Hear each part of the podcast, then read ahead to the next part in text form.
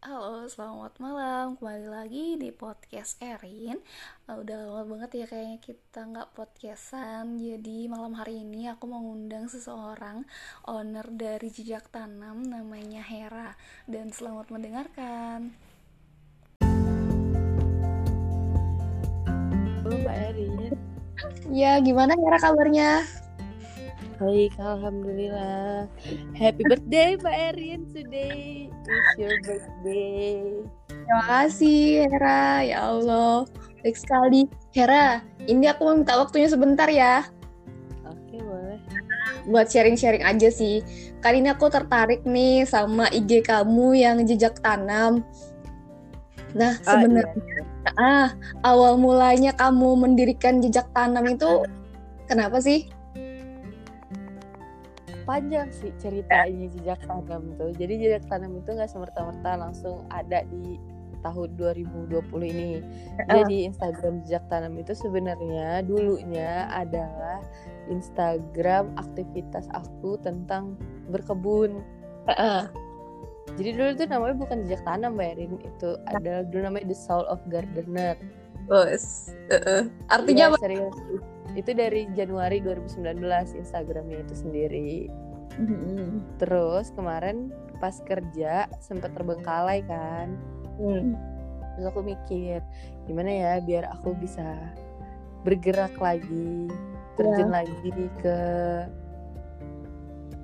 pertanian, berkebun, gardening dan kawan-kawan. Ya udah aku pikir mungkin dengan aku jualan Mm-mm. uh, bisa nge-trigger aku buat mulai kegiatan itu lagi gitu. Jadi aku mulai deh jejak tanam.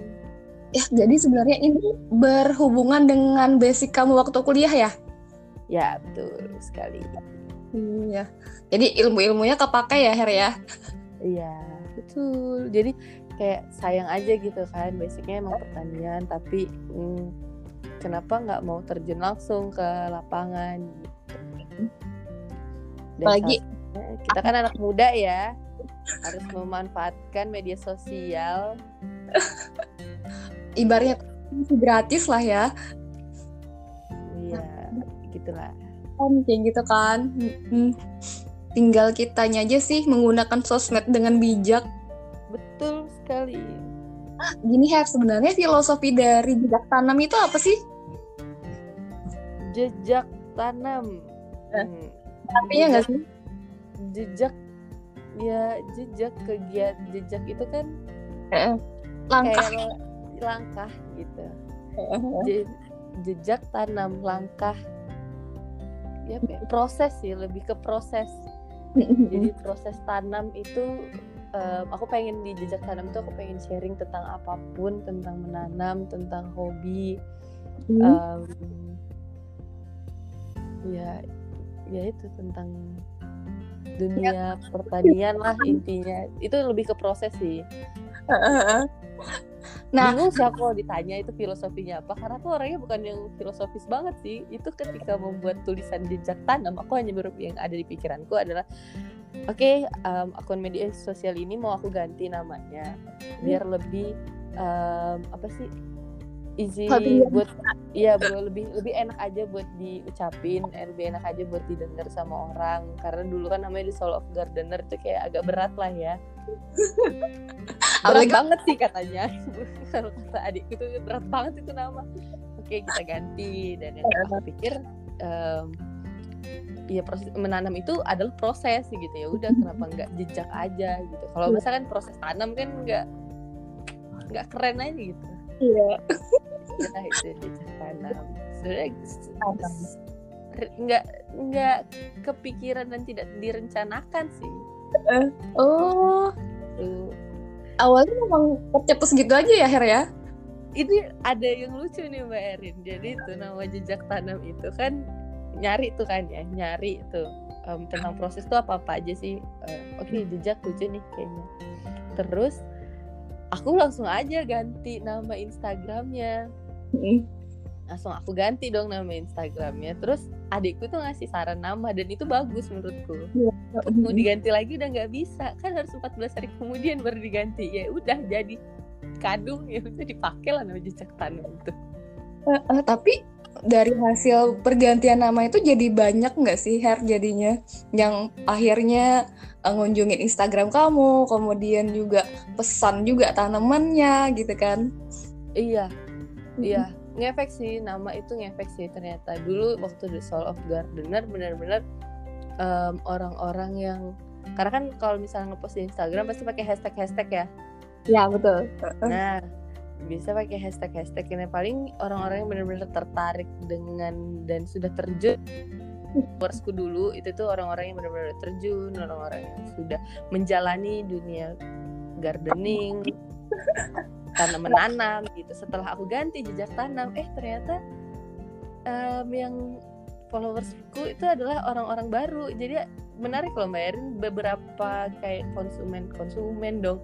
Pembeli pembeli tanamanku itu adalah orang-orang yang benar-benar nggak um, pernah nanam mereka itu. Mereka itu cuma mau beli tanaman karena tertarik ngelihat postingan gitu. Bagus lah Her. Jadi kayak kamu tuh numbuhkan apa sih ini? Jadi orang tuh penasaran kan. Akhirnya yang awalnya nggak suka bertanam jadinya iya. akhirnya bertanam gitu kan betul sekali. Tapi di awal ini aku pengen itu aja sih. Uh, mengenalkan bahwa nanam itu nggak ribet kok. Betul betul. Kadang ada yang males kan ah ribet ah nanti ngurusnya atau gimana gimana takut gagal gitu kan. Ada juga perasaan takut iya. gitu. Takutnya biasanya tuh iya hmm. benar takut tuh biasanya karena ini sih kita nggak tahu mau sharing sama siapa nggak sih? Iya kan? Iya. Nanti kalau aku nanti kalau tanamanku mati aku harus nanya siapa gitu iya bener kan iya nanti kalau tanamanku rusak aku nggak tahu mau ngapain gitu dan apa ya gitu kan iya itu sih kan yang bikin kita takut nah di situ dari situ aku di jejak tanam tuh aku udah jelasin juga sih di bio buat ya aku nggak akan ragu buat berbagi informasi yang aku tahu gitu. Ya, betul. Dan orang-orang tuh tertarik gitu. Ya, betul. Terus gini Her, pernah nggak sih kamu ngerasa uh, mungkin ngalamin ketika um, membangun jejak tanam ini ada kayak kegagalan gitu nggak sih? Kayak akhirnya tumbuhanmu ada yang mati, kemudian nggak jadi berbibit gitu kan? Gimana? Pernah? Hmm. Atau sukses-sukses aja nih tanamannya nih, subur aja? Uh, enggak dong, tanaman makhluk hidup Mbak Erin. Coba tahu kan sudah pro gitu kan Her? Mereka juga mudia. oh gitu ya, ada mudinya juga ya? Iya dong, bener. Dan mereka tuh ya tergantung bagaimana kita memperlakukan mereka sih lebih tepatnya. Ketika kita juga lagi males, ya mereka juga males. Oh, Jangan taruh jangan berharap tanaman itu akan bagus ketika kita juga nggak bisa jaga komitmen sama mereka. wow, ini aku baru tahu loh Her. Tapi emang iya beneran. Jadi uh, kalau misalnya balik pertanyaan tadi ya, sejauh ini apa uh, jejak tanam nih pernah gagal apa enggak ya? kalau dari karena kan kita flashbacknya ke The Soul of Gardener ya. Betul. itu udah jalan setelah satu tahun setengah ini akunnya. Uh, pernah lah pastinya. Dulu tuh di jejak tanam dulu yang waktu masih nama sebelumnya itu kegiatanku itu banyak. Itu aku hidroponik juga di situ. Ada hidroponik juga ya? Ya, aku sharing tentang hidroponik, terus aku sharing tentang kompos. Ya, ya. Cuman banyak yang aku arsip kan karena menyesuaikan aja sama yang baru. Hmm, ngikutin tren juga lah ya. Iya iya iya iya iya iya sih. Enggak bukan tren sih karena aku lagi seneng apa yang aku tuh melakukan apa yang apa yang aku lagi senengin aja aku tidak pernah terpengaruh dengan apa di luar sana. Dari dulu orang jadi kan ini tanam menanam ini kan baru hitsnya ini kan corona nih ya. FH ini kan. Iya, WFH Corona kemarin itu kan baru orang-orang baru pada giat tuh menanam. Dan aku sudah memulai dari sebelum itu gitu. Emang ya itu alasannya kemarin cuma karena itu aja sih. Jualan dan mengganti nama jejak tanam buat buat triggernya aku sendiri. Cuman yeah. kalau dibilang sejauh ini pernah gagal di um, dalam dunia-dunia ini ya pernah lah tanaman mati itu pernah nggak tumbuh ya pernah ya. tapi gimana cara kamu akhirnya menumbuhkan lagi semangat lagi gitu Her kan ada juga ah ya sudahlah tanamanku nggak ada yang tumbuh ngapain? Gitu kan. Menumbuhkan semangat itu karena emang passion sih Mbak Erin. Betul betul. Iya sih. Kalau udah seneng gitu kan ya. Oh iya benar. Karena udah passion sih. Segagal-gagalnya sejelek-jeleknya pasti balik lagi betul betul.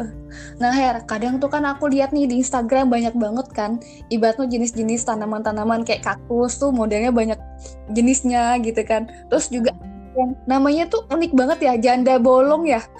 Oh iya itu monstera tuh sebenarnya. Monstera dan sony namanya. Hmm. jadi emang tanam nama-nama tanaman tuh aneh-aneh. Iya iya. Dan lucu-lucu aku bilang kan jenis kaktus pun juga macam-macam. Ada yang centong ya enggak sih? Iya ada yang lilin ada yang cowboy. Iya. Oh. tapi sejauh masih suka sama kaktus-kaktus besar ya yang besar. Kalau yang mini-mini aku masih belum belum tertarik sih. Tapi aku yakin suatu saat aku akan tertarik gitu. Cuman jauh ini masih belum nah itu gimana Her caranya untuk tips kita nih supaya bisa misalnya nih aku beli jenis tanaman kaktus kayak apa sih caranya supaya tanaman itu bisa tumbuh kemudian juga kadang kan kalau treatmentnya salah akhirnya jadinya busuk gitu kan jadi kaktus itu sebenarnya pengaruh terbesarnya itu ada di air dan kelembapan. Betul betul. Jadi kalau punya tanaman kaktus baru datang, biasanya itu banyak banget orang-orang ini yang ngadu ke hmm. jejak tanam, kak hmm. kenapa nih kaktusku kok mati gitu. Yang selalu aku tanyakan, disimpannya di ruangan ber AC apa enggak? Gitu. Karena kalau misalnya disimpan di ruangan ber AC dan disiram satu minggu sekali, itu mm -hmm. akan bikin busuk, cepat oh. busuk tanah. Sebenarnya dia bisa ditaruh di ruangan gitu kan, Her? Terus itu bisa, mungkin bisa. Ya cuman harus diatur aja sih. Lebih kita harus hmm. lebih kenal dan lebih paham sama tanaman kita. Dan harus mau belajar juga sih kitanya. Kalau misalnya udah punya tanaman itu artinya kita sudah berkomitmen untuk ngerawat gitu. Jadi ya, harusnya kita mau belajar lebih untuk itu. Harus tahu ya gimana sih treatmentnya gitu kan ya. Iya. Terus gimana cara nyiramnya? Belum lagi ada nggak sih di pupuk-pupuk gitu nggak sih Her? Kalau kak iya.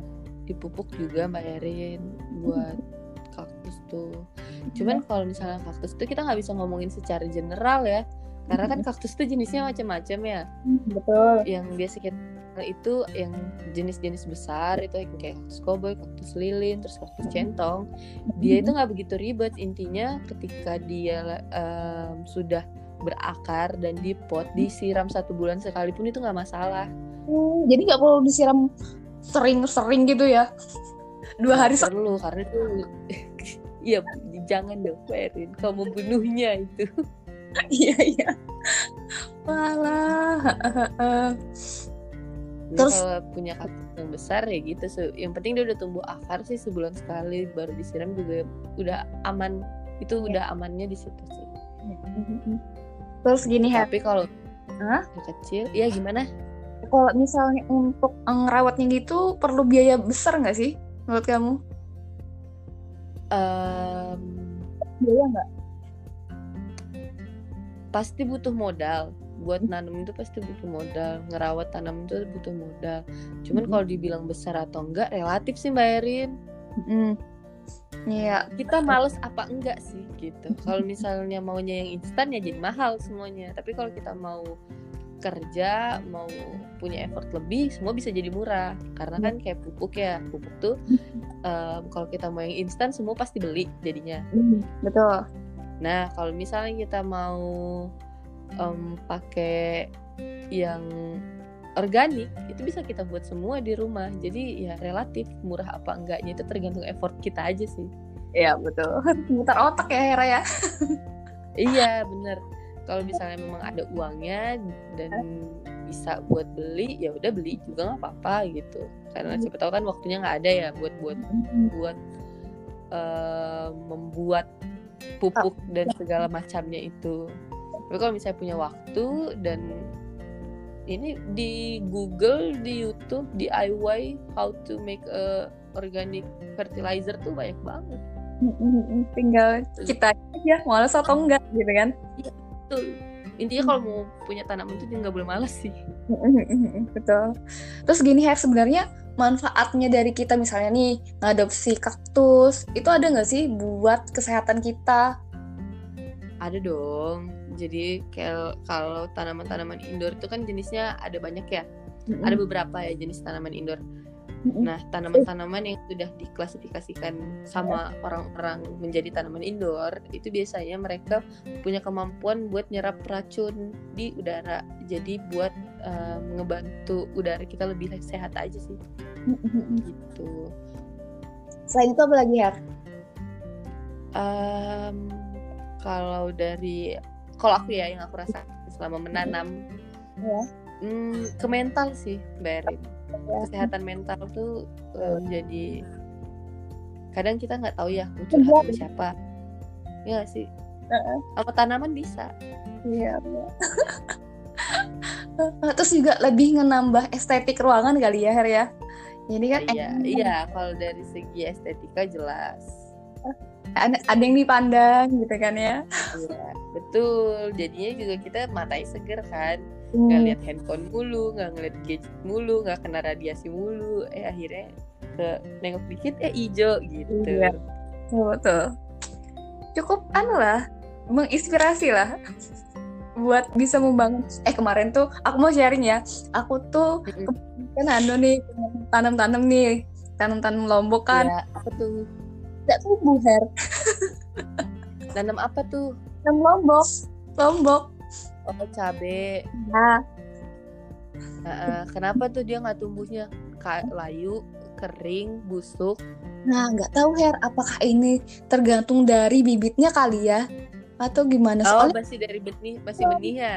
Ya masih benih gitu kan. Gimana sih cat hmm. memilih bibit yang unggul kan seperti apa sih menurut kamu?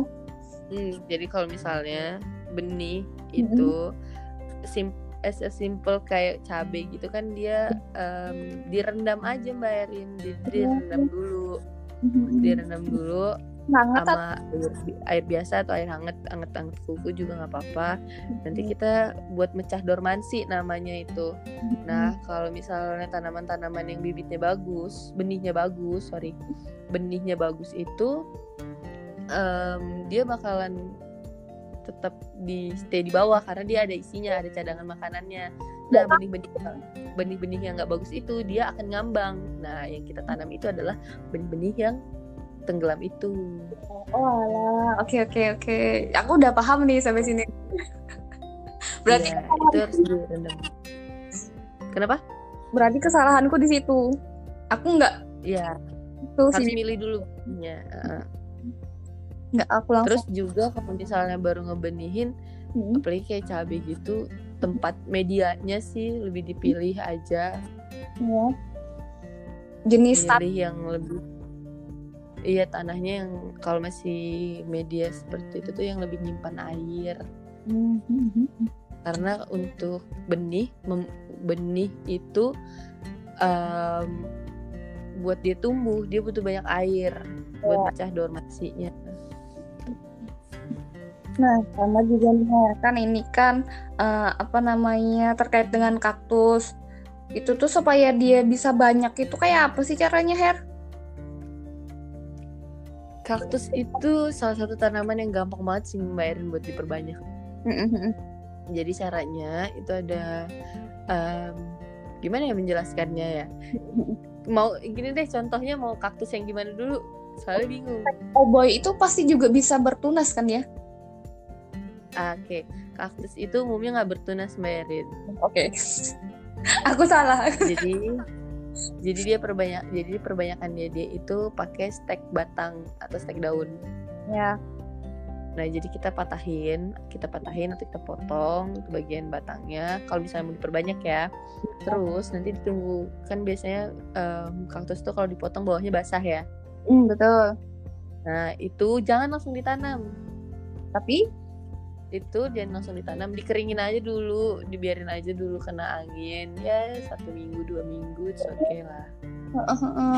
Nanti nanti setelah kering iya di di ini dong. Digedor-gedor pintunya Mbak Erin. Ini bisa di post gak sih Mbak Erin? Enggak.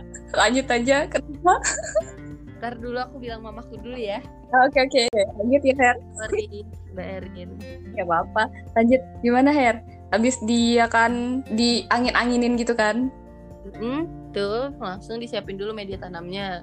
Hmm. Jadi kalau misalnya untuk kaktus media tanamnya jangan yang terlalu padat.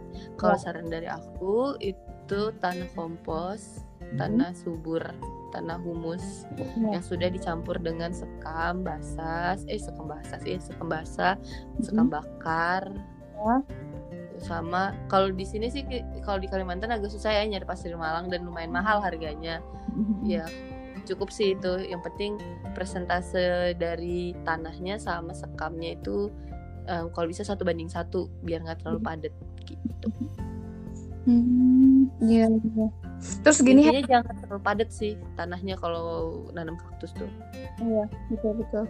Sama gini Her, kalau misalnya untuk customer kamu biasanya tuh tuh daerah Bontang atau sudah meluas ke daerah-daerah yang lain?